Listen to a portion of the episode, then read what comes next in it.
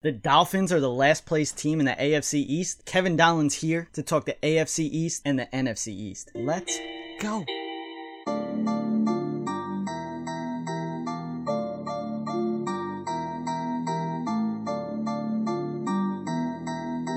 You're listening to the Running Up the Score podcast. Now, here's your host, Jerry Napoleonello. All right, running up the score. I'm Jerry Napoleonello, and Kevin Donlan is back for a good episode. We have the AFC East, the NFC East to get into. First, we'll talk about some takeaways from the first two weeks so far in the preseason.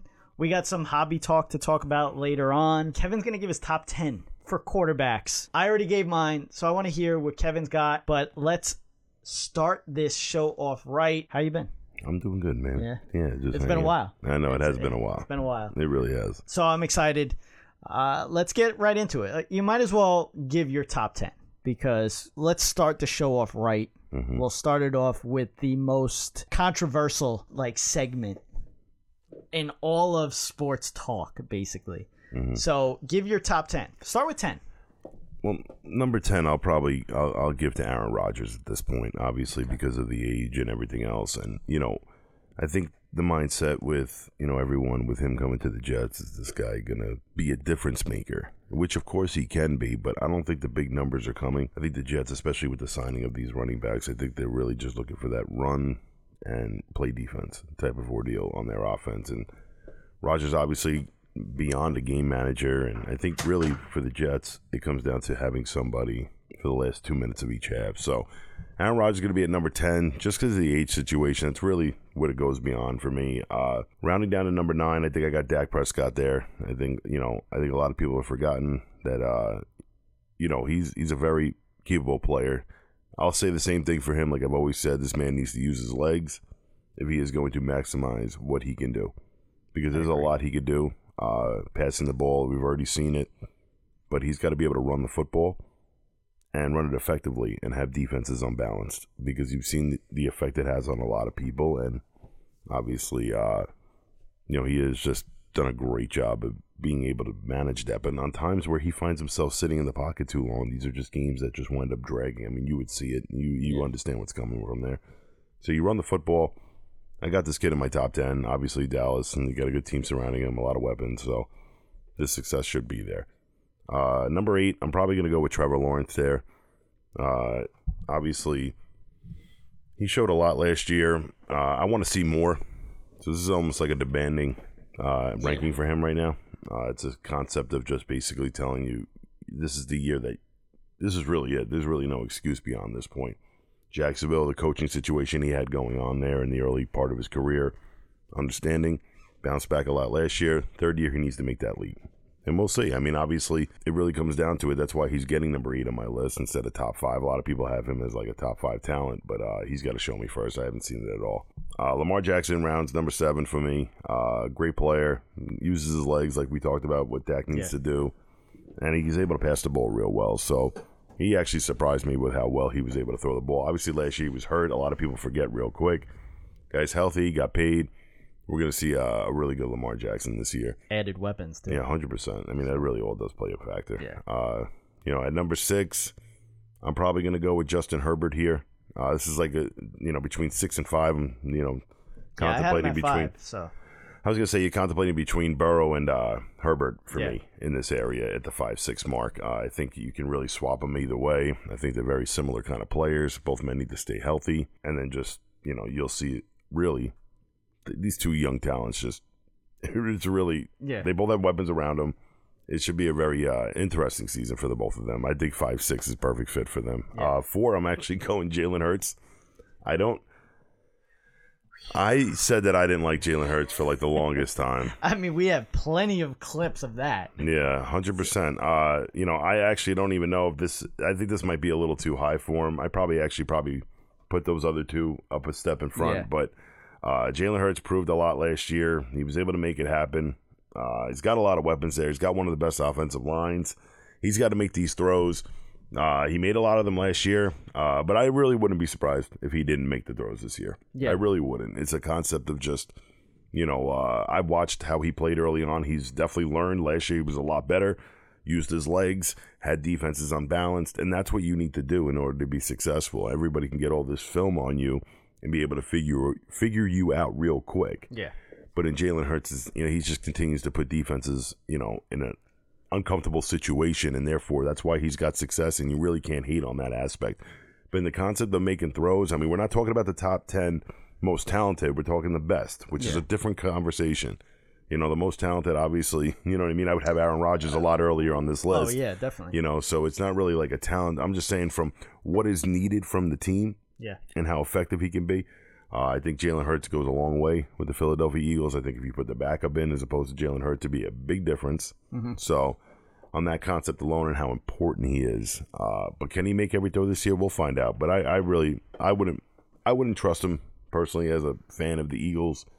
Uh, if I were to be one, Yeah. but you know, he is a, you know, he's very important for his team. He played really well last year there's really no reason why you can't put him in a top five category, especially with how important he's going to be for his team. So after that, obviously you got you know Josh Allen, Mahomes. You know these two are just the two of the most. So we have the same Biggest monsters. one and two. Yeah, you got to have the So, same. yeah. Yeah. well, Patrick Mahomes is definitely the clear cut number one. Josh Allen has shown me that he could be the clear cut number two. But you know, when it comes to like talent, I mean, I really guys like Josh Allen and even Trevor Lawrence, Jalen Hurts, they you know, talent wise, I'd have them all outside my top five. Some of them possibly out of my top ten. Really? Yeah, in a talent standpoint, being able to throw the ball, make the difficult throws. I'm not sure if Jalen Hurts can put the ball wherever he wants. No, that uh, that I I'm not agree with. sure that Josh Allen could put the ball wherever he wants. I mean, these these guys use their running game Yeah.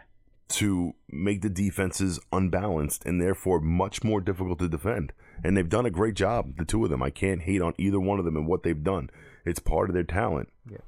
But uh, when it comes to putting a throw wherever they need to, uh, I'm, I'm not trusting any of the names I just mentioned Honestly, right there. to to be totally honest with you, if we're if we're talking about you know talent wise and just throwing the ball, I mean, you could put Justin Herbert in the top two. You know, that's how good of a thrower that Justin Herbert is. Yeah, of That- course. you know, Burrow like and Herbert, there's no doubting the actual pocket presence, talent. the the, the pocket talent, in the pocket, yeah, the talent in the pocket. Yeah. I mean, when we talk about guys like Trevor Lawrence, Jalen Hurts, Josh Allen, these guys are making throws outside the pocket, on the run. I mean, they they create and Yeah. they do a great job at you know. But I don't know if you throw a football that way, Yeah, if you're going to make it the most accurate throw, and you're not going to be able to put the ball wherever you can. And you know, in situations like that, the slightest mistake will turn, lead to turnovers, and we'll see what happens with these guys this year. I mean, they got talented rosters around them. There's no doubt Josh Allen has a talented roster. There's no doubt that Jalen Hurts has a talented roster, and Trevor Lawrence has a much talented roster again. yeah, So we'll see what happens out of it. But, you know, and these guys are top 10 quarterbacks in the league and very comfortable quarterbacks to have. But uh, in regards to talent and putting the ball wherever they need to, uh, I still question it. But their running game will make up for that, and Yeah. it'll keep defenses unbalanced. Create uh, open receivers, open running backs, everything. You know, a lot of things open up when you have a running back, uh, a quarterback that can run the football. My issue with Jalen Hurts, it, I mean, obviously a lot of people are going to say, "Oh, well, this is biased because you're a Cowboys fan." Well, it's not really even that fact. It's just the fact of look at what Jalen Hurts was the year prior to last year, and that's when you're like, "Well, you know, what happened?" All right, and I think honestly, last year, the addition of Brown that helped. Obviously, it helped huge, but I think also the fact that the year prior he wasn't a great passer, and the fact that I, I honestly thought think last year it was more of the defenses playing the run more than they were actually playing the pass. So I think he got a lot of single coverage, uh, you know, man to man coverage on his outside, and I think that's where it it helped out. And you know, and I think it made him look better than he actually is, and that's why where you were saying, you know, you're a little uneasy putting Jalen Hurts in the top five. And that I think is the reason why you are a little uneasy putting him in the top five. And that's that was my issue with putting him. I, I mean, the fact that I even have him on the top ten is something. So I have him at ten. So yeah, they're like we had some different like I had Aaron Rodgers four, you had him at ten. Uh, you know, it's a very difficult question to try to analyze because Exactly. you know when you say the top ten best quarterbacks, you could say talent wise, but talent wise will not. You know, you need everything else around Yeah. you. Yeah. It really is very important. I mean, this is a you know game of football.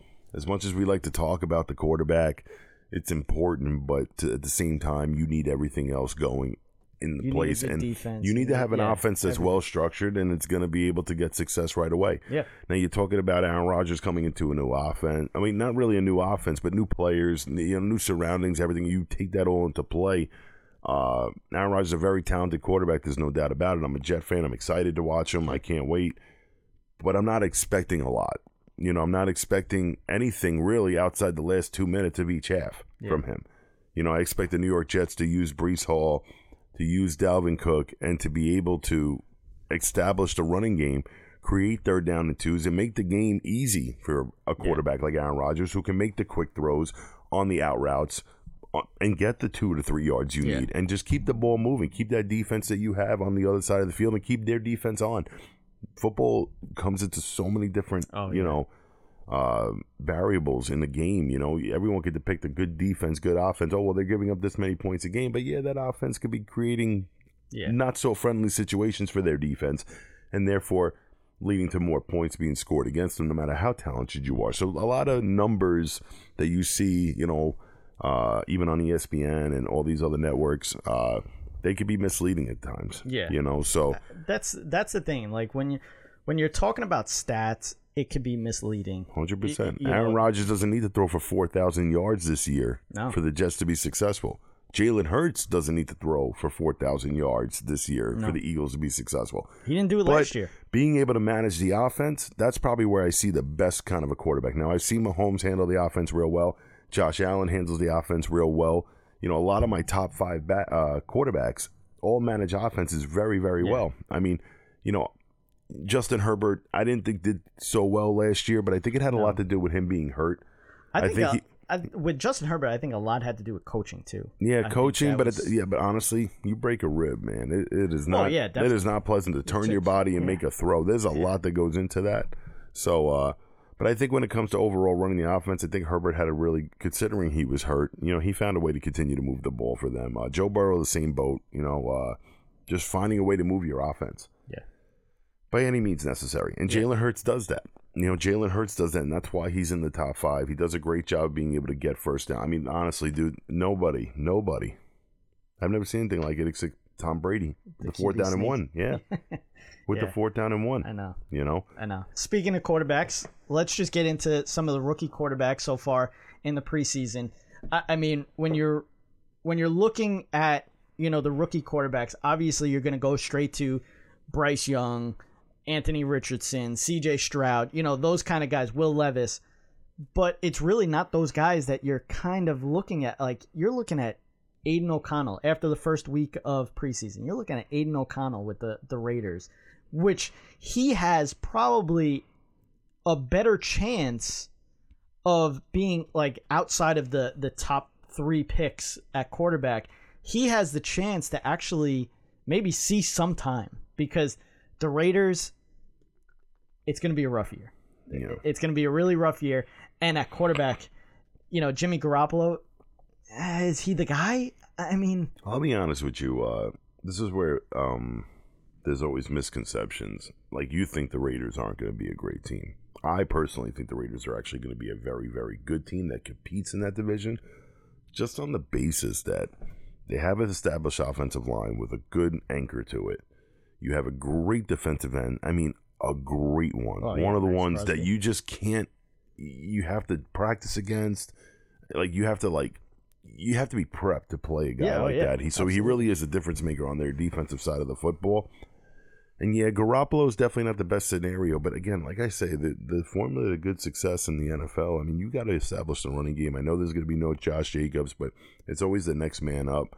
You know, so whoever that might be, You have a great offensive line in front of you. You have a great establishment. The trenches are going to be wins for the Raiders. So therefore, they really will not be a pushover.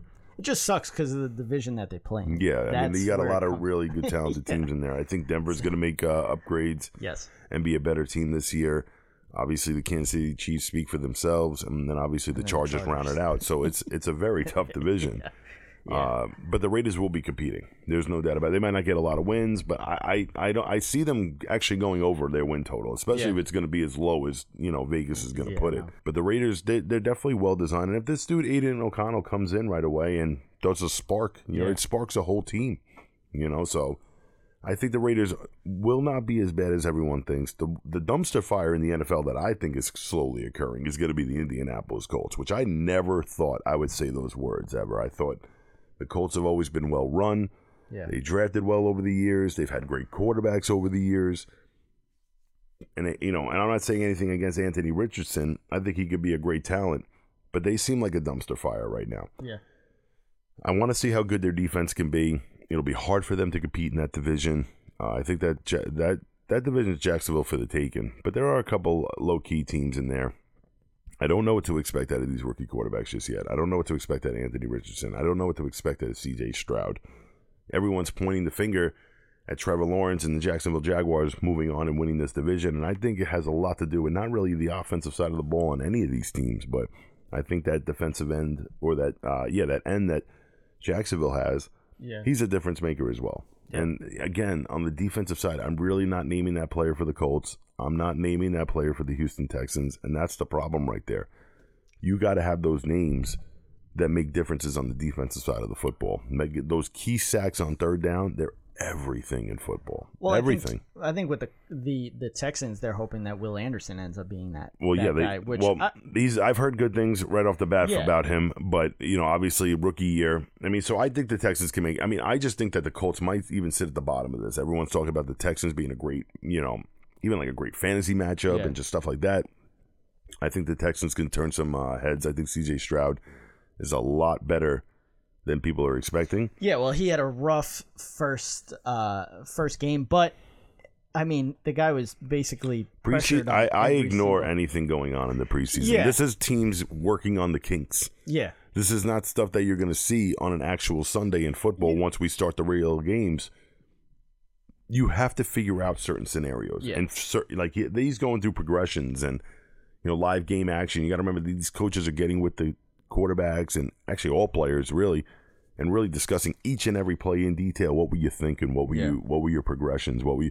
So a lot of kinks are figured out in uh, preseason. I don't. ta- that's why you don't really see you've seen teams go 4 and 0 in the preseason or 3 and 0 in the pre, whatever it is now, and then end up coming out and not winning a game for six weeks. So you're working out the kinks, and it might look good in preseason, but when it comes to the regular season, you got to make sure that all all parts are ready to go, all parts are ready to uh, be in this scenario to start winning games. Well, uh, you know, obviously you don't put too much on the preseason, especially when talking about you know these rookie quarterbacks because they're playing either they're up against third stringers or they're playing with third stringers, fourth stringers, guys that may not even make the team.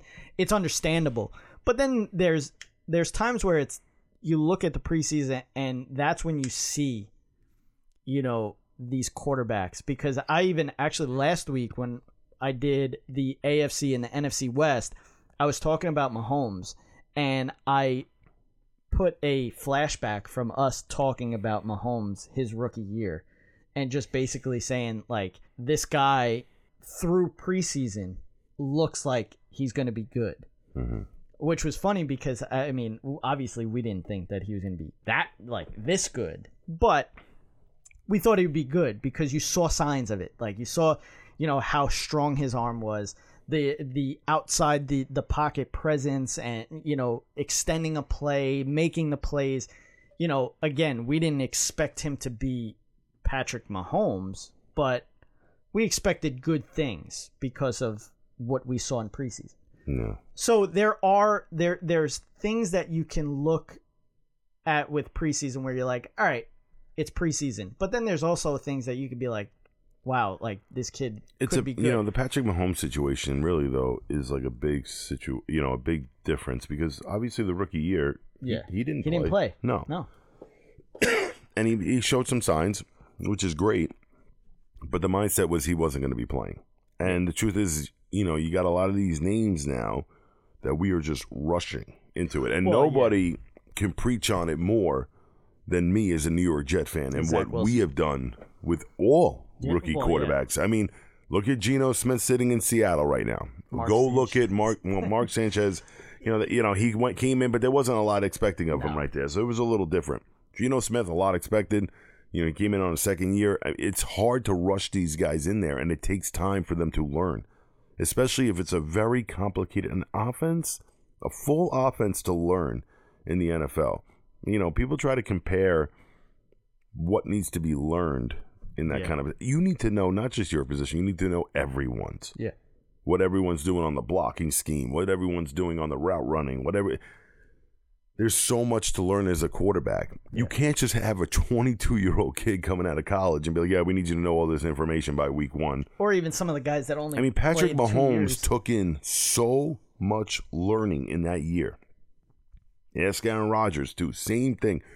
So much learning in the process. Aaron Rodgers had three years behind. So by the Favre. time he came out, he was ready to go. He Yeah. knew that offense like the back of his hand. He knew where everyone should be. All the pieces were in the right places, and he was able to be successful right off the bat. yeah, You know, uh, you, you just see too many of these quarter, and then people throwing, you know, writing a lot of guys off. I mean, people writing off Zach Wilson already. And you know, the truth is, is that.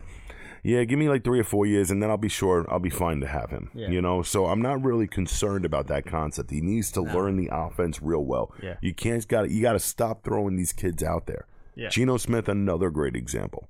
You know, he goes right to Seattle, learns this offense, and now he is a great player, probably a top 15 quarterback. We would have went in five more Yeah. picks. Geno Smith would have been on that list for me. hundred percent. And there's a possibility he can move up to the top 10. He played really well last year, and I feel like he's almost gotten forgotten at times, but he is definitely right in that area. Yeah.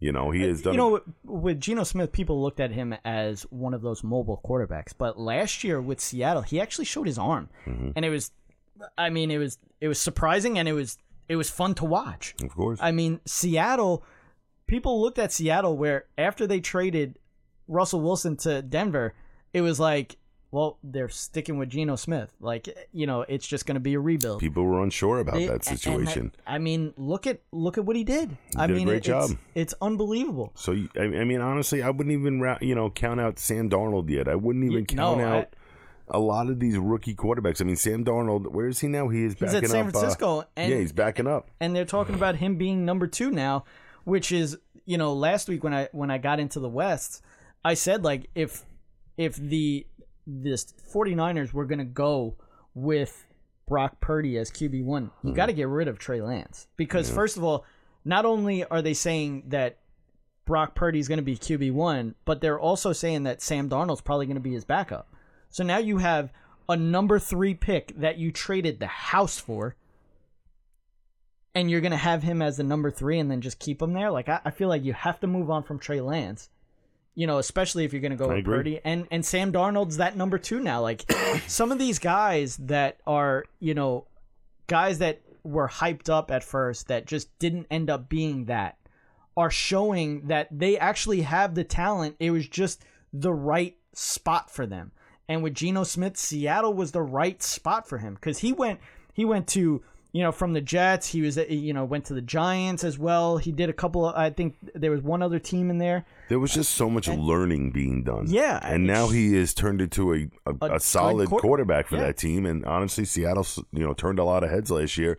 And I don't expect them to stop. I think maybe their defensive side might be a little bit of a But you have liability, Woolen, but that which- just shows how much more is going to be on Geno Smith's, Yeah. you know, shoulders, and he's just going to have to find a way to be successful. I think Geno Smith is a great player, but again, he is just another example that you can't just toss out these rookie No. quarterbacks because there's so much to learn. Like I don't even think a kid even understands it Yeah. because it took me a long time to fully understand it. You know, like so coming off my own experience, you know, it takes a long time to learn this. Yeah. You know, and for these organizations that continue to do this with the rookie quarterbacks, I mean, they're pressured by GMs. That's what it is. Well, you look at it and you look at how much money is put into these these top 10 picks, Mm-hmm. you know, at quarterback and it's like you know what there's it's like you were saying they're kind of forced because of how much money they have invested in these guys and then you also got to think of the pressure that the the like the fans put on these teams because of like all right well we just watched you draft one of these top quarterbacks and we don't have a quarterback for our team obviously going for you know drafting a quarterback. So you're like as a fan you're hyped up that you have one of these guys on your team. So it's like uh, it's it's kind of a pressure from the front office. It's a pressure from the fans. It's there's a lot of pressures that go into a rookie quarterback playing right away because everybody wants to see it you know, they don't want to have a season just go by the wayside just because you're trying to groom a quarterback, which Of course. and and that's that's the issue. And like to me, that's why I think you should go for that rookie quarterback before you get rid of that veteran. Like Yeah. with with you know the Packers did. The Packers, you know, you had Favre, and you go out and you get Aaron Rodgers, and then you know because Aaron Rodgers was one of the top quarterbacks in that draft that were I mean they they had the camera on him throughout that whole draft. And it was like the fact that he didn't go where he was supposed to go it was a big story. So it wasn't like Aaron Rodgers was Tom Brady get drafted in the 6th round. Aaron Rodgers was one of those top quarterbacks that should have been drafted earlier. And the Packers were able to to land him and then had him sit behind Brett Favre for 3 years and then Aaron Rodgers becomes Aaron Rodgers. And that's what you're hoping, you know, especially with the Jets, you're hoping that Zach Wilson can get groomed, even though they threw him out there to, you know, to burn in the fire. They threw him out there last year, and it was like, uh, you know, so you're hoping that him now kind of, you know, you hope that he gets humbled, you know, that he starts to become like a sponge from Aaron Rodgers. And I think that's what you're getting so far, especially just watching, you know, Hard Knocks, which we'll get into when we get into the Jets. But this is this is the fun the the fun episode that I wanted I wanted you to be along for, being that you're a Jets fan, I'm a Cowboys fan. We're gonna get into the the NFC and the AFC East. Running up the score NFL preview. The last episode of the previews AFC East. with the AFC East. We'll start with Miami Dolphins. the Miami Dolphins going into this season, they were, you know, there's a lot of questions around Tua, obviously with the injuries, the head injuries, which is the worst injuries to have because, you know, especially at quarterback, but you just you don't want to see the the year that he that Tua had last year and you, there was serious concerns surrounding him after his what third concussion so it was a little it- scary It's not going to get better because they just lost Armstead. I mean, Yeah. this is a this is an anchor of a left tackle now, and now you're One looking at a quarterback that is on the shortest leash in regards to injuries. Yeah. I mean, this kid hits the ground once, there'll be four doctors around him. You know, especially after what I saw last year. Um, this is a big reason why I actually surprisingly have Miami finishing dead last in our division this year. Everyone's uh, writing off New England. They all think New England's going to finish last. I don't think that's correct at all. New England still has a very, very good defense. They're going to be able to use that and be able to manage their offense. You know, R- Rhamondre Stevenson, a, you know, a decent offensive line. Miami might have a hard time. You know, having Tyreek Hill, Jaylen Waddle, these are great talents. But I don't know how long Tua is going to be on the field. I really don't. I truly don't. I don't know about the running game of the Miami Dolphins. They have three solid backs that they added. You know, they added a rookie in Achane. They have Jeff Wilson Jr. now. It's going to be like a three back committee that they're going to use. It's going to be tough to find holes. Except uh, you lose Armstead, that's a big loss right before the season starts. You know, everyone's talking about the Jets' offensive line struggles, and I think they're going to struggle as well. Uh, but I think they're going to be able to same thing. You know, just ride the defense. I think Buffalo they take a step back, but I think that's still enough to give them that Yeah. division. I, I think they're still good enough to win that division, but when you lose your middle linebacker, that is your communicator, uh, and that's exactly what happened to the Buffalo Bills. Uh, you know, they lost a big time middle linebacker, Yeah. and he was the big time Edmunds. communicator. Edmunds Yes, and now he's on Chicago, and he's a big part. I think Buffalo still has a great team. I think their offense will be able to move the ball at will. But they have a questionable running game as well. Josh Allen makes up for that because of how talented he is, hence why he's in my top three. So I think Buffalo takes a step down, but I think that step still keeps them on the highest step. I think the Jets are probably going to be second here. I want to see the Jets go and beat that hump. I have faith in our defense to be able to lead that and get wins against Buffalo. Uh, but it really will come down to those games. It really will come down to week one, even almost. I mean, that's a huge game for both you know organizations. You know, obviously, you know Monday night, you know first week of the season. I think the defense of the New York Jets is better than Buffalo's defense, yeah. but I obviously think the offensive the Bills is a lot better than the New York Jets offense, especially with the struggles that they're having at offensive yeah. line. The Jets are going to have to be able to run the football and play defense. And can they stop Buffalo? They certainly can. But it's really going to come down to what the offense of the New York Jets can do. And Aaron Rodgers. So they look good on paper. It's got to show up on the field. You got to be able to block. I think that might be the one reason. I think the Jets are right there the whole time. And then I say New England, and then I'm going Miami to round it out. And honestly, the Miami ranking is strictly because I do not think that Tua is going to survive the season. I think yeah. He's really going to just be on a very, very short leash. I think a lot of people are going to end up, once he gets hurt, there's going to be so many people surrounding him. The NFL will be looking in every angle before he's cleared to play again. It, will be a very well, yeah, difficult process. Have... So he'll miss weeks here and there, without a doubt. And you're just hoping he doesn't, you know, nothing long lasting. But I mean, if Tua stays healthy, this team is in third, and you know, New England yeah. rounds out the fourth. But I will make the prediction that I don't think this kid's going to survive the season. And I'm pretty sure that New England, with their good defense and, you know, game manager Mac Jones and a good running game that we know New England has, yeah. New England might be able to make out the third place in this. And I think Miami surprisingly is four. Well, obviously, Miami goes out and gets Jalen Ramsey in the offseason. Uh, and that loss obviously out. doesn't help. Now he's out. Off-season grade. I'm going to give them a B plus. You know, obviously getting Jalen Ramsey, that's that's huge. Yeah. But now you lose him. So that's a struggle there. You're hoping that Tua stays on the field, obviously. Mm. Uh, and I think their offense, you know, their defense is okay. Their defense isn't bad. No. Uh, you know, adding Jalen Ramsey makes it better.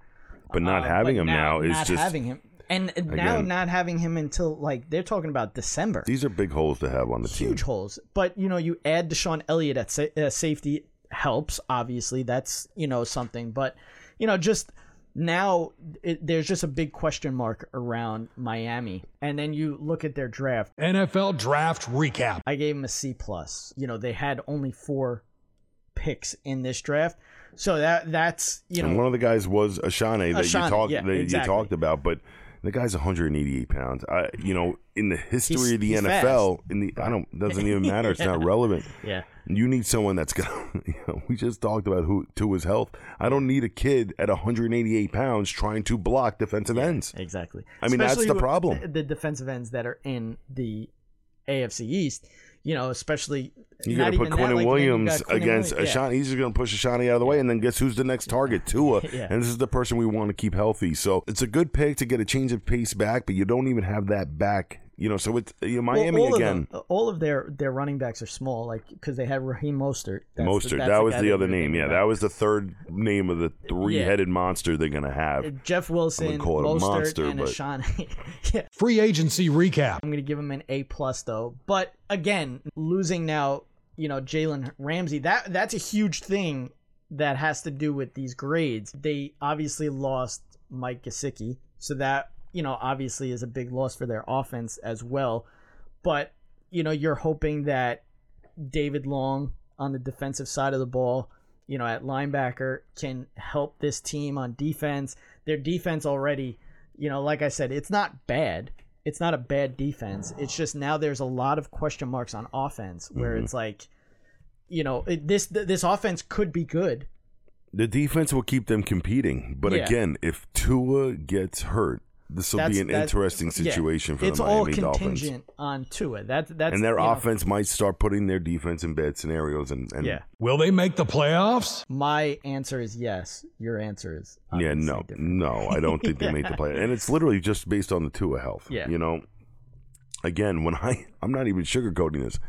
He hits the floor once. Yeah. There's going to be doctors galore around this guy at all times, especially after what happened last year. And it was quite debatable whether he should have played in a certain game. Uh, th- there's going to be a Well, lot that- of extensive testing for him. So it's, I'm telling you, that's the issue. And it's going to be hard to keep him on the field. And a very good talent when he's on the field. The spotlight is definitely brighter. Now He's definitely not going to run with the ball more. I mean, so you're really going to bank it, bank it on his arm, which he's proven has worked. Yeah. But it's definitely not the most accurate, and we've all seen No. it as well. So, again, Miami, you know, decent defense, like we talked about. They're already losing names left and right. Offense, they're losing big time anchors. It's going to be a difficult situation for the Miami Dolphins. They're going to need to keep Tua healthy. I don't know if it's going to happen. Therefore, I do not think they're going to make the playoffs. Contender or pretender? Obviously, we already know your answer. It's just based on what my Um, yeah, prediction is. absolutely. My prediction is just straight up that this dude is not going to play. It, with Tua on the field, Miami's a playoff team. Yeah. With him on the field, Yeah. And but it's going to be hard to keep him on. My answer to that is I I actually said pretender. I you know I feel like they're a good team, and they do have the high potential of making the playoffs, barring you know Tua.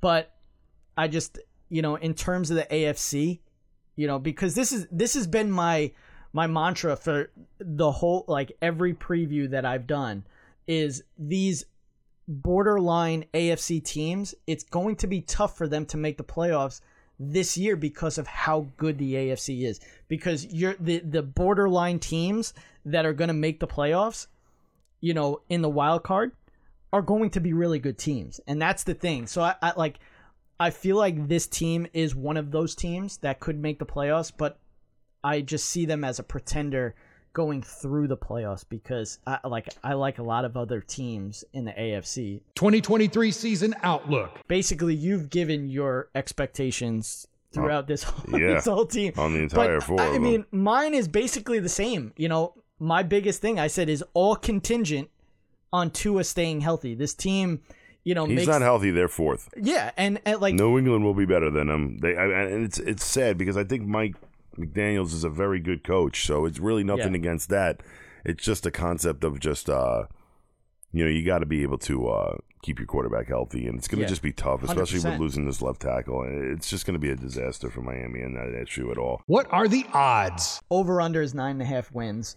Um, Under They're plus 290 to win the division. They're plus 1300 to win the AFC. That's seventh best in the AFC, and they're minus 105 to make the playoffs. That's 15th best in the uh, in you know the AFC, the or the the whole NFL. Buffalo Bills. Their biggest issue is offensive line, and we basically talked about that before. Off-season grade. I'm gonna give them a B. This is where paying Josh Allen, you know, comes into this because now you mm-hmm. got to start really working the team around a very very high priced quarterback. quarterback, yeah, of course. So they obviously, as we said before, they got rid of. You know, or they didn't get rid of, but they lost Tremaine Edmunds, which was huge. You know, he gets that deal in Chicago. They kept Jordan Poyer and Micah Hyde, which is huge Yes, for uh, this very defense. good. Probably the best safety tandem in all the NFL, let alone the AFC. Yeah, and it and it's huge because they're the anchor of this this defense. Like they're they're basically the quarterback of this defense, and that's huge. Connor McGovern will help on the offensive line. Deonte Harty, who is at receiver, they're hoping that he can add a little bit. Obviously, to you know, you you already have Gabe Davis, you already have Stefon Diggs. You're hoping that this guy can really add that. It factor. Yeah, basically. NFL draft recap. B plus. They added uh, O'Cyrus Torrence in the second round, and they were also able to pick up Dalton Kincaid, which all you know through the the training camp, that guy has been looked at as Josh Allen's number one receiver, which is interesting Yes. you know, because obviously we had a lot of this off-season stuff with the Bills. Like it wasn't all sunshine and rainbows in Buffalo, you know, this off-season because of the whole thing that happened at the end of the season in the playoffs with Stefon Diggs and Josh Allen. Obviously, that was media-based, you know, at least that's what Stefon Diggs and that's what Josh Allen have said. Mm-hmm. Like this is all driven through the media. So that's that shouldn't be an issue. We should see the same old Stefon Diggs, Josh Allen connection. They just added a a top tight end from the draft. So that's that was huge. Free agency recap. Give them a B. You know, they extended Matt Milano. You know, and then as I said before, that keeping Jordan Poyer, keeping Micah Hyde together. Obviously, they lost Tremaine Edmunds, but adding Damien Harris could help the running game. You know, as we said, their running game is a little suspect. You know, they add him to James Cook and Nyheim Hines, which Nyheim Hines got hurt. Yeah. Um, so that's you know, and I, I think they're hoping that James Cook ends up being Dalvin Cook, you know, eventually. Which I mean, he showed I think I think Damien Harris is definitely got a definitely a, a possibility of being the main back for this team. I mean, James Cook could definitely be a change of pace, and you know, obviously could emerge to be you know the featured guy. But Damien Harris is no joke. Uh, again, it really is going to come down to Buffalo opening holes for their uh, running game. I think the running game has been a struggle for them. Yeah. Josh Allen makes up for that because he is such a great talent. And they're going to have a really good offense, obviously adding that very skillful tight end. Yeah. But again, it just comes down to it. Losing a communicator on your defense is a big part. I mean, there's a lot of communicators. They have a lot of great players. I think Buffalo, again, like I said, they take one step back, but I think it's not a big step at all. No, I think it's like a very minimal step. And I, I still think, you know, they could sit there and be on top of the AFCs come the end of the season. Will they make the playoffs? obviously you think that the Bills are going to make the playoffs. Yeah. Again, th- they're one of those teams that it's like it's a stupid question. Contender or pretender? They're a contender. Mm-hmm. They are the contender to go up against Kansas City, and that's kind of every year these last three years. That's what you were hoping for, obviously, until the Bengals came into that and you mm-hmm. know really ruffled feathers. So these are you know the Bengals, the Bills, and the Chiefs are those three teams that you're like so excited to watch in the playoffs. But now you're kind of adding the the Jets in there, and when we get into the Jets, we'll talk about that. What are the odds? Under over 10 and a half wins. I'm going to go over on that. Uh, they're plus 130 to win division. You could thank the Jets for their being not a Yeah. clear cut Yeah. favorite. Uh, plus 450 to win the AFC. That's second best in the NFL. And minus 250 to make the playoffs, rightfully so. They they really are a playoff caliber talented team. Yeah, obviously. New England Patriots. they picked up Zeke on a one year deal. And obviously they have that QB battle.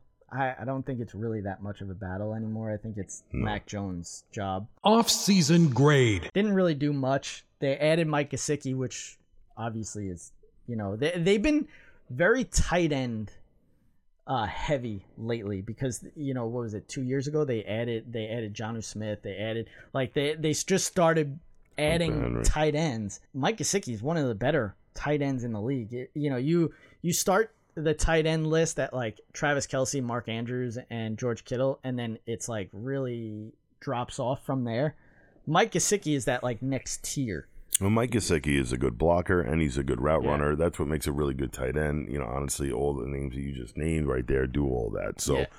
you know, for the Patriots, I'm not sure what was going on with John Smith and Hunter Henry. A lot of guys being Yeah. signed, uh, but Mike Gesicki's job this year. Then they added James Robinson and some offensive line depth. Juju Yeah, Juju Smith Schuster. Not really a, a lot of eye popping uh, additions. Uh, I can't agree more with the grade when it comes to their uh, what they brought in. But uh, it's it's kind of like Bill Belichick type, you know, pickups. Like Mhm. you know, low priced veteran type of players that you're just that he knows he can get the most out of. mhm. And that's just that's Bill Belichick. You know, you he starts using these young guys that are great. They get ready to make their big contract, and he's like, "I don't need you anymore. See ya." Yep. You know, like he's that type of guy that it's like it's weird. Like you watch some of these guys, and it's like, all right, Micah Parsons on the Dallas Cowboys, like you're going to pay him.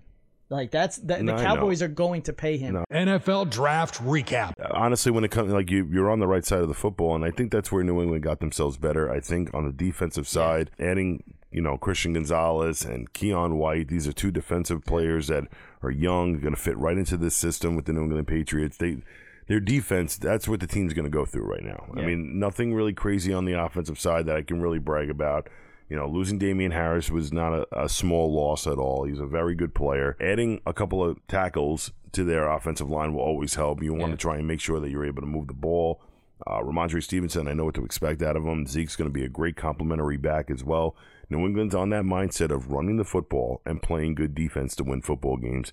And I think New England, I think that might be enough for them to get third in this division. Will they make the playoffs? I do also have them with Miami not making the playoffs out of the AFC East. Yeah, I don't have them making the playoffs either. Contender or pretender? I have them a pretender, obviously not making the playoffs. 2023 season outlook. I'm expecting a mediocre season. You know, obviously, I think Bill Belichick is going to get them those extra wins that they probably wouldn't get with. I think a- their defense different- could be more along the lines to do it. I mean, they have a lot of names on They their do, they do. You yeah. know, you really can't ignore it. Matthew uh, Judon is like the biggest name on that defense, and it's like, you know, that's Jonathan Jones too. There's a lot yeah, of a lot of guys that they have good corners. So I think they're going to be effective. I think they're going to be able to stop people, and they're really going to just try to run the football. Yeah. They're really on a similar mindset of what I want for Yeah. the next team we're going to talk about. What are the odds? Under over seven and a half wins for the New England Patriots. I'm going to go under on that one. I, I it's crazy to say them been- coming in third, even with that happening. There's a way they could snake a few wins. I think seven will be the number that I think they'll get. That's I don't think they're going to get that eighth win. To be honest with you, Uh, dude. Honestly, it's a great like, line. every single team that I've looked at their over unders, I almost went under on all of them. You know, and only under by a point five. Like it's literally every single team I've been going because I'm like, you know what?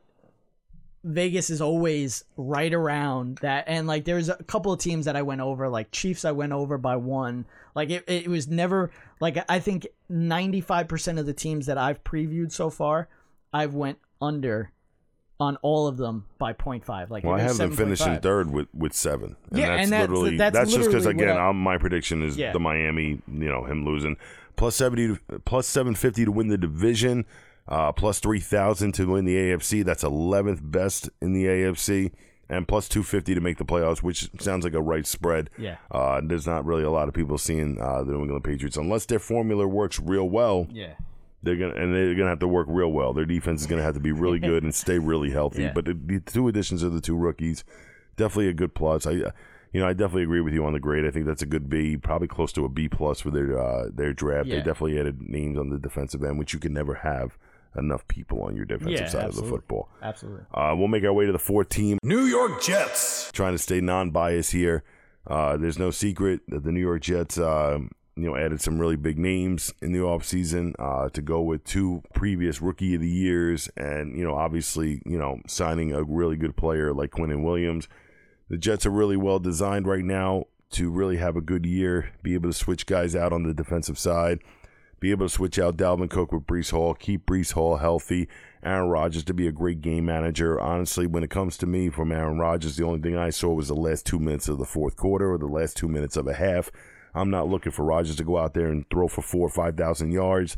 I just need him to find ways to win games with a very talented roster. The New York Jets are really designed to have a great season this year on paper. But it goes a lot more than that. The Jets defense will be one of the best defenses in football this season. Uh, there's no doubt Robert Saleh has been a really good defensive mind since the second he's been in the league. The struggle's always been the offensive side, and right now, from what you've seen on Hard Knocks, obviously one of the offensive coaches is someone sitting on the field, and that's Aaron Rodgers. So the Jets are really designed to, you know, be a threat on both sides of the football. They have a shot here to dethrone the Buffalo Bills for that division just because of the small step I thought they took, and obviously I think the Jets took a, a giant leap as well as as well as Vegas. Vegas thought they took a giant Yeah. leap as well with these additions. Uh, and then obviously, even going all the way to the draft, I mean, they had a lot more than just Aaron Rodgers, Dalvin Cook. You talk about Mecole Hardman, Allen Lazard, Randall Cobb, a lot of receivers in this.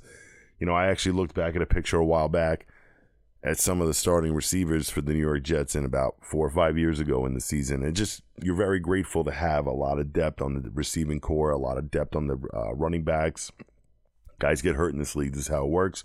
Next guy up, Jets have a lot of those next guys. They have guys that have played with Aaron Rodgers, so you know that was huge. Just in making it more comfortable for Aaron Rodgers. You know, the guy spent what he's what 18 years into the league already, and all of it has been with Green Bay. So to make him more comfortable moving on, like that's that was huge. And to me, obviously their biggest issue is the offensive line. And we saw that earlier in episode 2 of of Hard Knocks. But you know, what I've been noticing is just how and I said this last week, just how different Aaron Rodgers is. When you look at him through the media, you're like, this guy is an asshole. But then you you actually see him behind the scenes, and you're like, you know what? I, you don't understand where this comes from. You know, mm-hmm. like it, it's crazy. And I, you know, I've actually grown to like Aaron Rodgers more. You know, especially through Hard Knocks, and you know, signing Dalvin Cook, I think will help Breece Hall. You know, kind of take off some of the burden. Uh, you know, and especially a guy that just came back from an ACL tear, like that's it's huge to have a guy like Dalvin Cook to add. And you know, I think the biggest difference that Aaron Rodgers has made to this team is to Zach Wilson.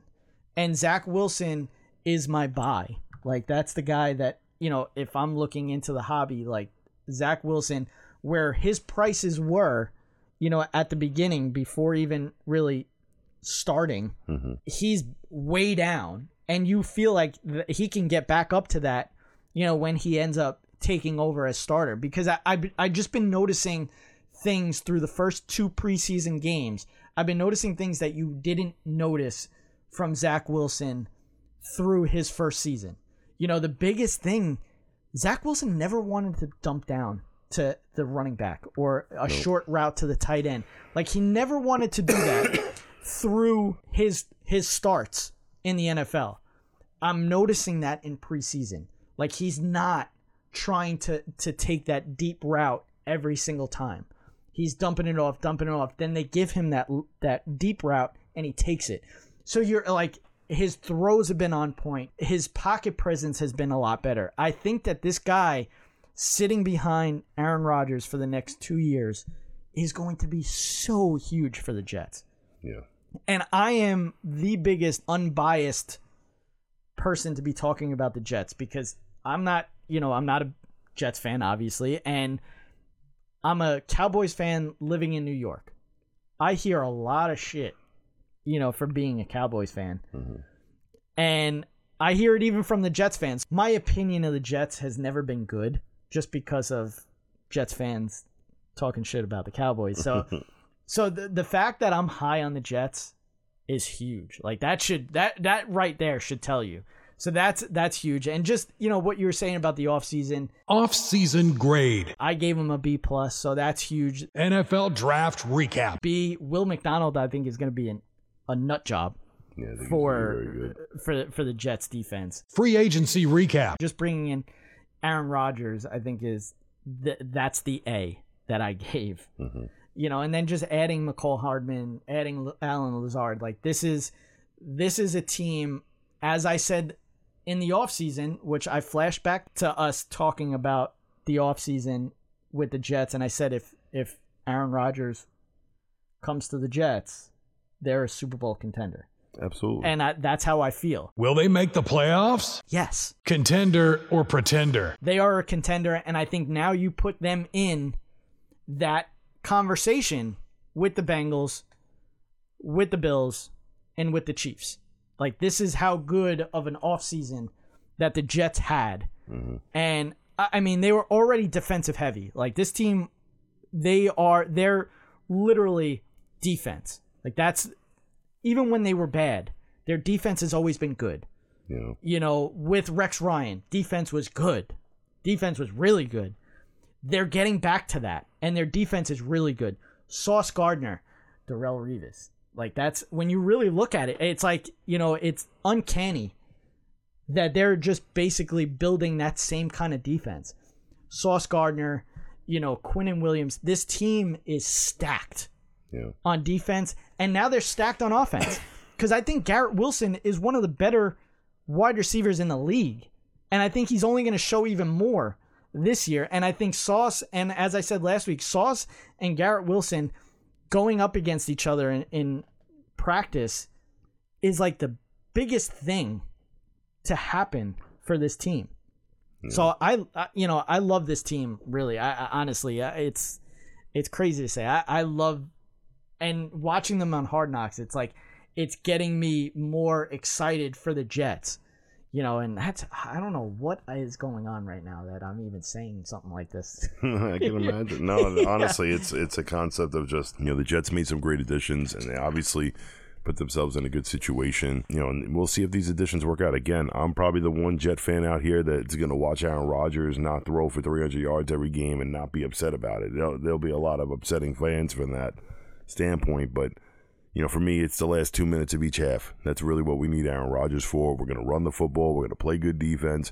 Really, we need you for the last two minutes. What are the odds? Under over nine and a half wins. I'm going straight over for the New York Jets.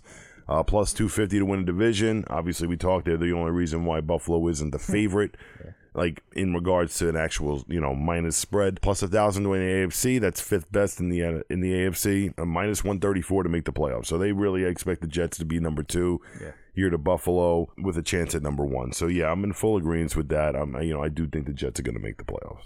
NFC East. We might as well start with the most hated team.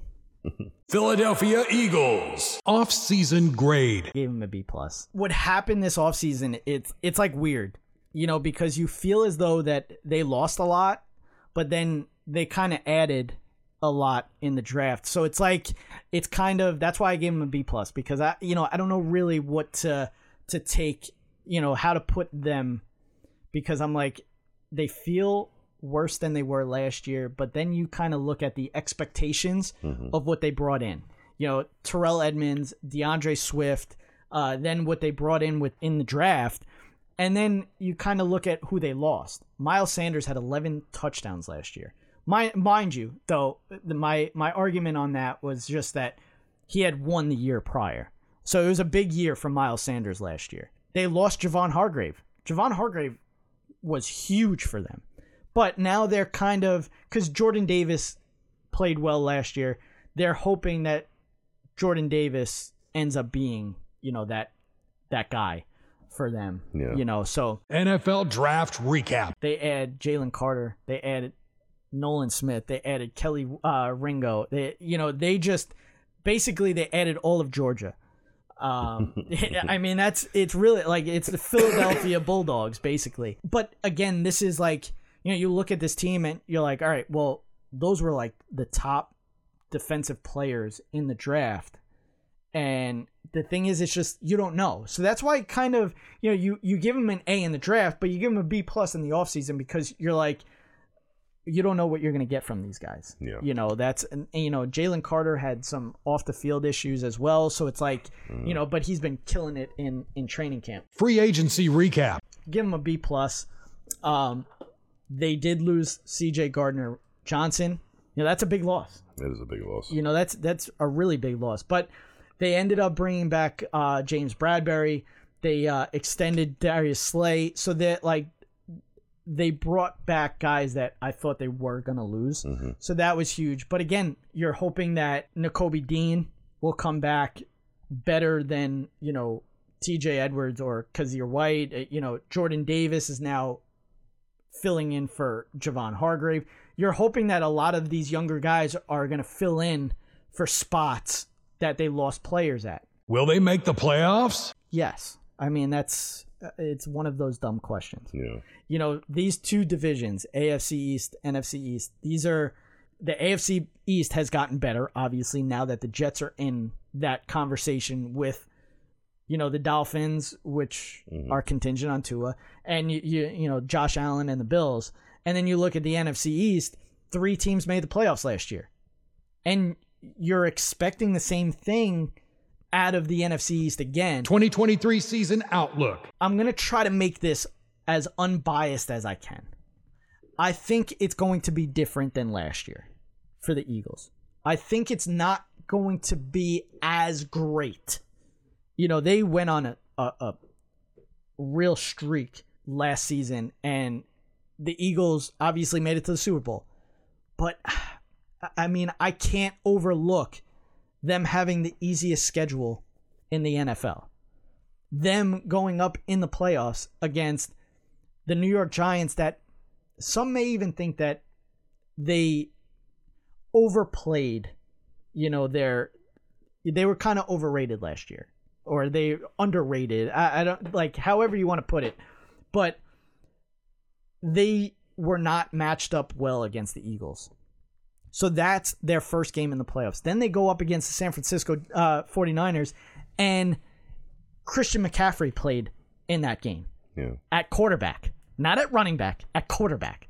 So it's and then they go up against the Chiefs and mind you, I am a big Jalen Hurts hater. Jalen Hurts played one of the better games in the Super Bowl than I've ever seen, Yeah. and they still lost. So I think there's a lot of differences from last year to this year. And that is my expectations for the Eagles. I think it's going to be different. They're they're it's going to be a harder schedule. A, you know, the teams know what they're going to see from Jalen Hurts. They kind of have to respect the throw. So he's going to have to try to make, you know, better passes. I mean, some of the passes, if you actually really look at them, I mean, come on. Uh-huh. Like that's that's the thing. Like he was helped out a lot. So I think I, I think it's just going to be a different year for the Eagles, and the expectations I think are way way higher than they actually should be, because I think this team is going to be one of the better in the NFC East. I think they're going to be one of the better in the NFC, but to be a Super Bowl team again, you know, you have to you have to look at some of these teams that have lost the Super Bowls. Their next year, not as good. It's hard to make the Super Bowl two years in a row if you're not the Chiefs, the Patriots, or you know, like that's Yeah. that's the thing. Like it's going to be a rough year. I, I don't think it's going to be a rough rough year for the Eagles, but I think it's going to be a tougher year because now you're the target. You know, the year prior, you weren't the target. You didn't even make the playoffs. And last year, you kind of surprise everybody. Jalen Hurts surprises everybody. So I think it's going to be a little bit different. So I think uh, to I think everybody has to curb the expectations, you know, the way that they have um, this year. What are the odds? Over under 11 and a half wins. I have him under I I like 11. I like 11 because the the beginning of their schedule is kind of easy-ish. Like they could maybe rattle off the first 5 wins. So I think that's going to help obviously and I think I, I think they can get to 11 wins. Um minus 115 to win the division, plus 330 to win the NFC which is first. They are the favorite. They are the favorite. And they're minus 400 to make the playoffs. Washington Commanders. They have their quarterback. Yeah, Sam Howell. Sam Howell is named the starting quarterback for this team. I, I mean, what are what are your expectations for this team? Like, I, I mean, Off-season grade. B minus, NFL draft recap. B, Free agency recap. C plus. You know, so they're like, they had an okay offseason, Yeah. basically, is what I what I was getting at. You know, I think, you know, I think Jacoby Brissett is a good backup to bring in for Sam Howell, but I mean, they're really they're really banking on Sam Howell. But I do think bringing in Bieniemy as the head coach for this team now the whole ownership has changed.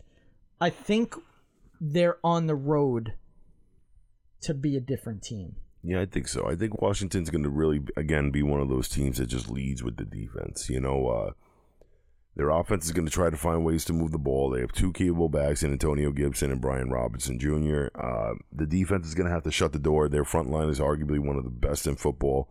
Uh, probably one of the most quiet ones too. And you know, not a lot of people realize how good the front is for the Washington uh, Commanders. Well, just because of how like the issues that uh, Chase Young's been having, like No, his of course. rookie year, it was like, oh wow, this unstoppable. This kid, now the injuries are really catching up to him. So it really, if you know, it stays based on you know, rel- really on his health. So, but it really, you know, obviously, you know, again, it isn't just him. There is a lot of them up there. You know, you you're looking at Daron Payne. You know, uh, obviously, uh, Montez Sweat, Yep. Jonathan Allen. Jonathan Mhm. Allen is arguably the better, the best player on this defense. So, and arguably one of the best defensive tackles in the league, obviously. yes, So, just you know, I think the biggest thing is their secondary, and their secondary adding Cameron Dantzler and Cody Mm-hmm. Barton obviously will help. 2023 season outlook. My expectations for this team is just I think they they'll rattle off some wins that they shouldn't have won. You know, that it's just that's the thing like when it comes to division games and especially in the NFC East, they're all tough games. Yes. It doesn't matter if they're a bad team or not. They're going to give the rest of the teams a hard game. And mm-hmm. that's just what you're expecting when you're you know with the Commanders. The Commanders against every other team though, they're going to struggle. They you know, I think I think this year is to to get Bieniemy to become a head coach, you know, because he's never been a head coach. This is a rookie year for for Bieniemy. I think he's one of the most talented offensive minds in the league, and I think this year is just uh like a building year. Like, what are we gonna get from Bieniemy at at head coach? What are we gonna get from Sam Howell playing a full season? Like, this is just Well, this a is his build way. To, this really is his way to you know prove it. You know, Sam Howell. There's question marks. Uh, the offense is really where the questions are with this team, and it really will go as far as the offense goes. What are the odds? The under over six and a half wins. Uh, I'm going to go under on that. Uh, the defense will be really good. Tough division uh, with a lot of defenses that I think are even better than theirs in their division. That's what really makes it so tough. It's not, you know, lightening up what kind of defense they have. The rest of the defenses in their division are very, very tough as well. So therefore, they're they're not even matching up on the defensive side with any of the teams in their division. It just shows how good the division is defensively. So. Uh, I'm going to go under six and a half wins, plus thir- 1,300 to win division. Good luck with that. Plus 3,000 to win the NFC, which is 12th best in the NFC. And then plus 310 to make the playoffs, which is rightfully so. Will they make the playoffs? I do not think that the Washington Commanders will make the playoffs. Um, they really are the bottom barrel of this division. I could be wrong here. I've seen crazier things happen.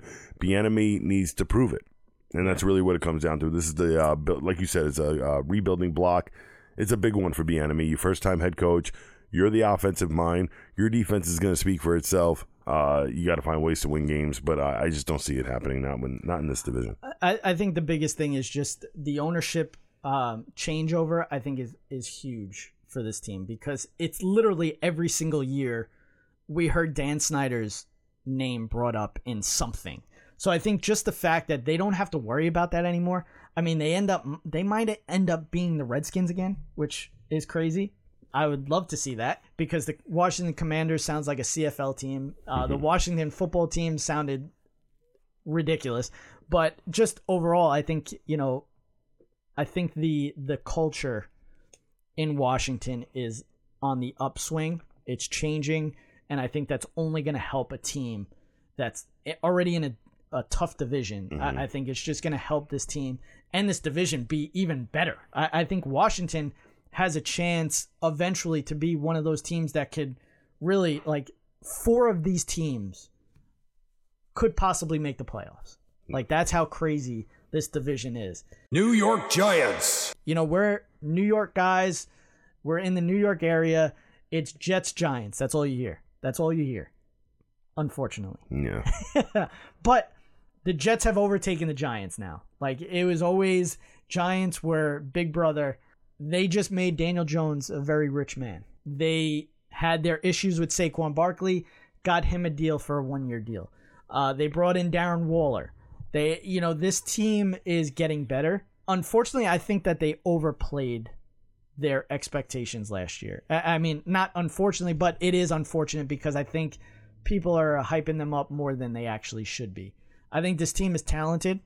I think Daniel Jones is talented. I think the biggest thing this year is, you know, you put the money behind Daniel Jones.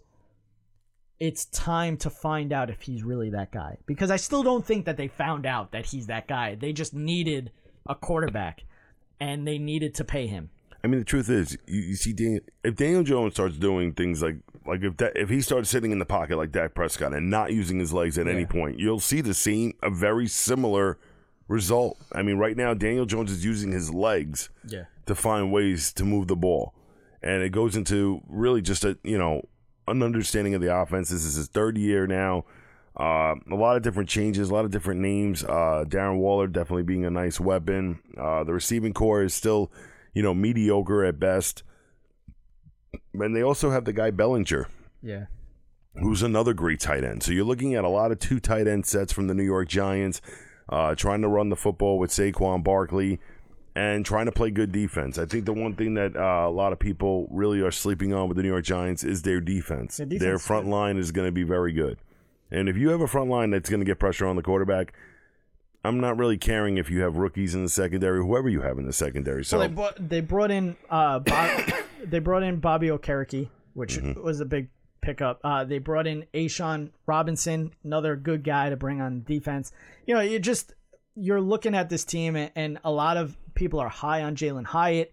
You know, this team is is um they could they have that potential to be a sleeper. You know, they bring in Parris Campbell.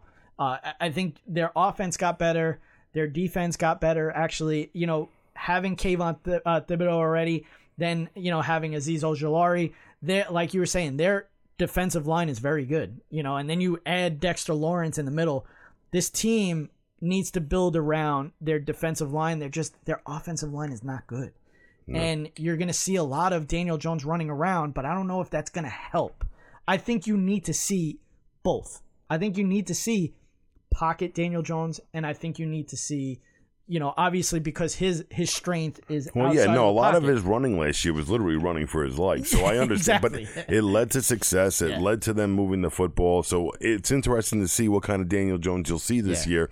If you see a more pocket presence, Daniel Jones. Yeah. But this also could go into coaching. I think right now the only thing that makes a difference here is the New York Giants have some talented players, and you know their offense is you know is, is subpar, but you know they have the best coach. They really do. This guy is an incredible coach, and you know he'll have this team ready to be in a situation to win games. They'll be a dangerous team in the division. Will they make the playoffs? Couldn't agree more. I think they are a bubble team. I can't tell you if they're going to make the playoffs or not.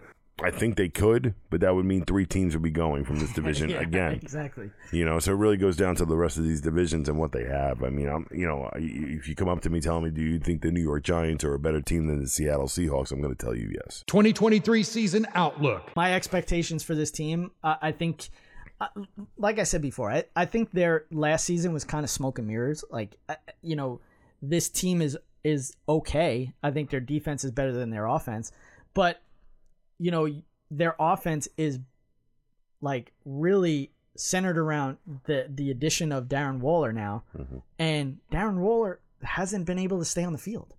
So the Giants are hoping that he stays on the field.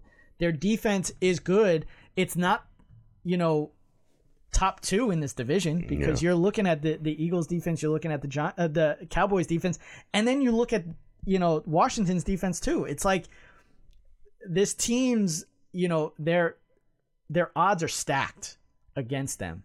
You know, especially just being in this division, and it's going to be tough. What are the odds? They're over under Yeah, is seven and a half, seven and a half wins. I, I I'm going to take over. I think they can get eight wins this I year. I really get do. yeah. Uh, plus two sixty to win division. They won nine last year. That's though. pretty friendly. Plus two sixty to win the division. Plus twenty two hundred to win the AFC. That's ninth best, and one hundred and seventy two on the plus category to make the playoffs. I think that's not a bad bet. Uh, but I eight wins. I think is a safe bet. I think the New York Giants can win eight games. I don't know if it'll be more or I less. they could win eight. I don't think they're going to win less. I don't think they're going to win like five. No, I, I don't no. see a season like that at all from them. So No, but eight wins is still, you know, under 500. So that's that's the thing. Like, yeah, you know, I think the New York wins- Giants could be an over five hundred team. But they, were, again, they were nine and eight last year. I think again they overplayed. Eight you know, and nine is going to give me a win on a, on an under over bet. That's fine with me. And Yeah, I, I yeah. think the New York Giants are definitely a, a But good. I don't think eight and nine makes the playoffs this year. no, probably not. I mean, but you know that's what I mean. Like they really are a bubble team. I can't tell you if they're going to make the playoffs or not. Dallas Cowboys. I think they're going to make the playoffs. I think the new. I think the Dallas Cowboys added so many weapons. Like we've talked about, though. Like the one thing I had an issue with was just uh, just their locker room with the situation that was going on with Dak Prescott and Diggs. It was a video like we talked about. It went viral. Yeah. That kind of was a little alarming for me. I mean, uh, I I saw something very similar with the New York Jets. Um, a lot of players weren't respecting Zach Wilson. You know what I mean? You know what? I I actually saw at one point. I don't think it, it- many people, and they didn't really uh, highlight it well in the episode. But someone said something to Aaron Rodgers on the defensive side of the ball, and I think it was Quinnen Williams. But it's just like to me, I think this was so blown out of proportion. I think this whole thing between Diggs and Dak, Diggs telling Dak to to shut his bitch ass up, whatever it was. Uh, my thing with this is I mean, just telling someone to shut up is fine. I mean, That- like they're talking smack, Yeah. whatever. But bitch ass is just a, I- like a lack of It- respect, and it might just show what kind of player Traylon, you know, Trevon Diggs is. I, it's fine. I don't. I don't really. It's not I- even a big issue, but that's just kind of like. uh But there are a lot of tense moments in every training camp. So this really, thing. like, like, I know. uh, Like, look at like the, the Jets brawled, you know, Mm-hmm. and and Robert Saleh loved it. He just it basically he was like, It brings out the, uh, and then But that see, that's how I want my guys competing. I don't want people using their mouth to try to sit there and get But- the best of somebody. I mean, this is your teammate.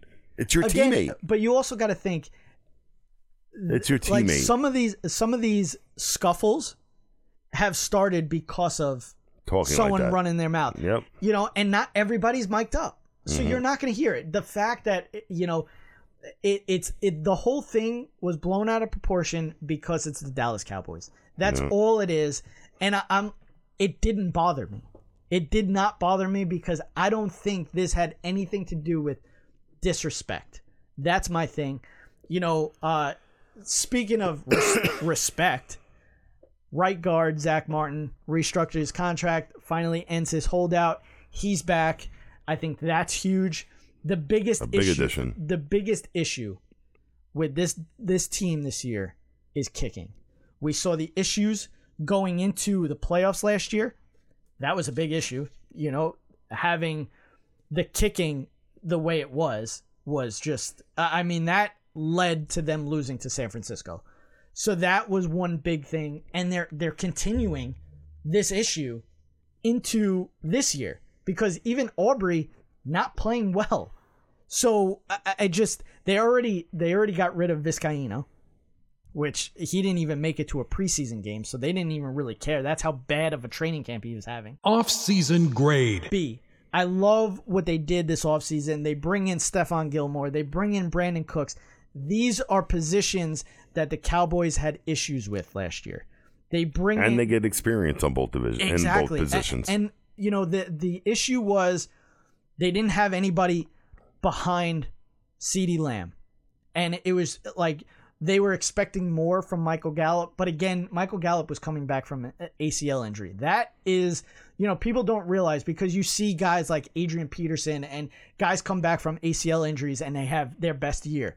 But then you have other guys that just struggled to get back. And I think that was what we saw from Michael Gallup last year. So I think Michael Gallup's going to be better this year, especially now having Brandin Cooks because now it's like it's one on one every time now. You have to think, you know, if you're doubling CeeDee Lamb, Brandin Cooks and Michael Gallup are going to be open.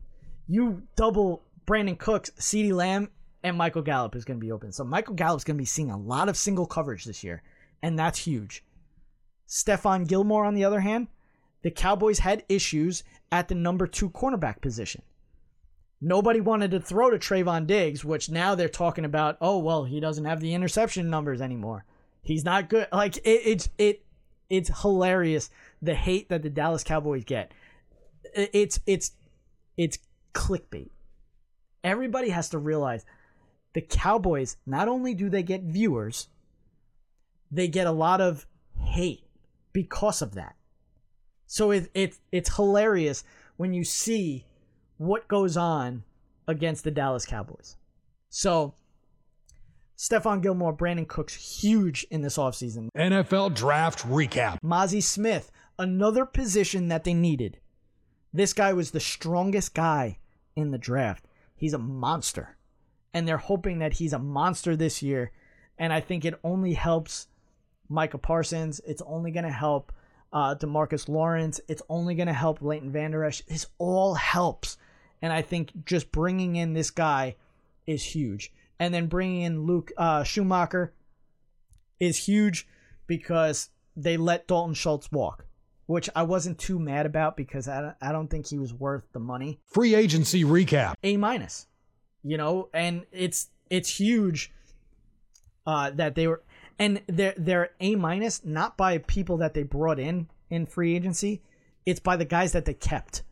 They keep Tyron Smith, they keep Terence Steele, they keep Donovan Wilson. It it's like that was huge, and the Cowboys got better, which is crazy because they were good last year. and they got better. Will they make the playoffs? Yes. Kevin, what do you say? Honestly, I think the Cowboys are going to be a good team. I think the uh, offense is going to be there with Brandin Cooks. Brandin Cooks brings a lot of experience. Uh, CeeDee Lamb speaks for himself. Tony Pollard's going to be great this year. There's no doubt about it. Uh, and Dak running the helm, and obviously adding Zach Morrison back into the offensive line is just really going to make this team very solid. Uh, the defensive side, you know what you're getting out of Micah Parsons. You know what you're getting out of this the defensive side of the football. Obviously, adding Stephon Gilmore is a lot of experience to be ad- added. Uh, Dallas is going to be there. They're going to be right up at the top. There's no doubt about it. They really are very talented. What are the odds? I'm surprised their under over is only nine and a half. I'm going up on that one. Plus 175 to win the division. Uh, plus 600 to win the NFC. That is third best. Uh, and minus 225 to make the playoffs, like what I just said, I think. They are certainly a playoff team. I think they're winning double digit games this year. Nine and eight.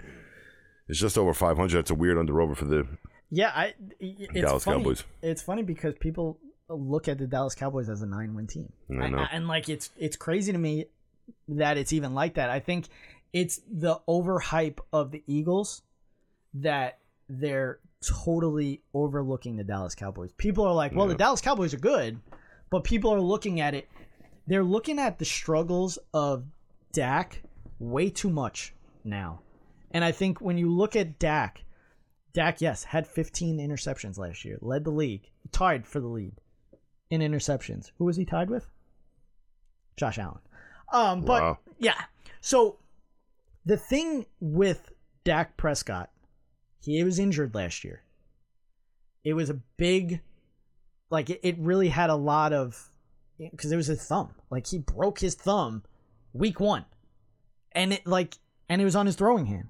So that's huge. And you have to think about that going through the season.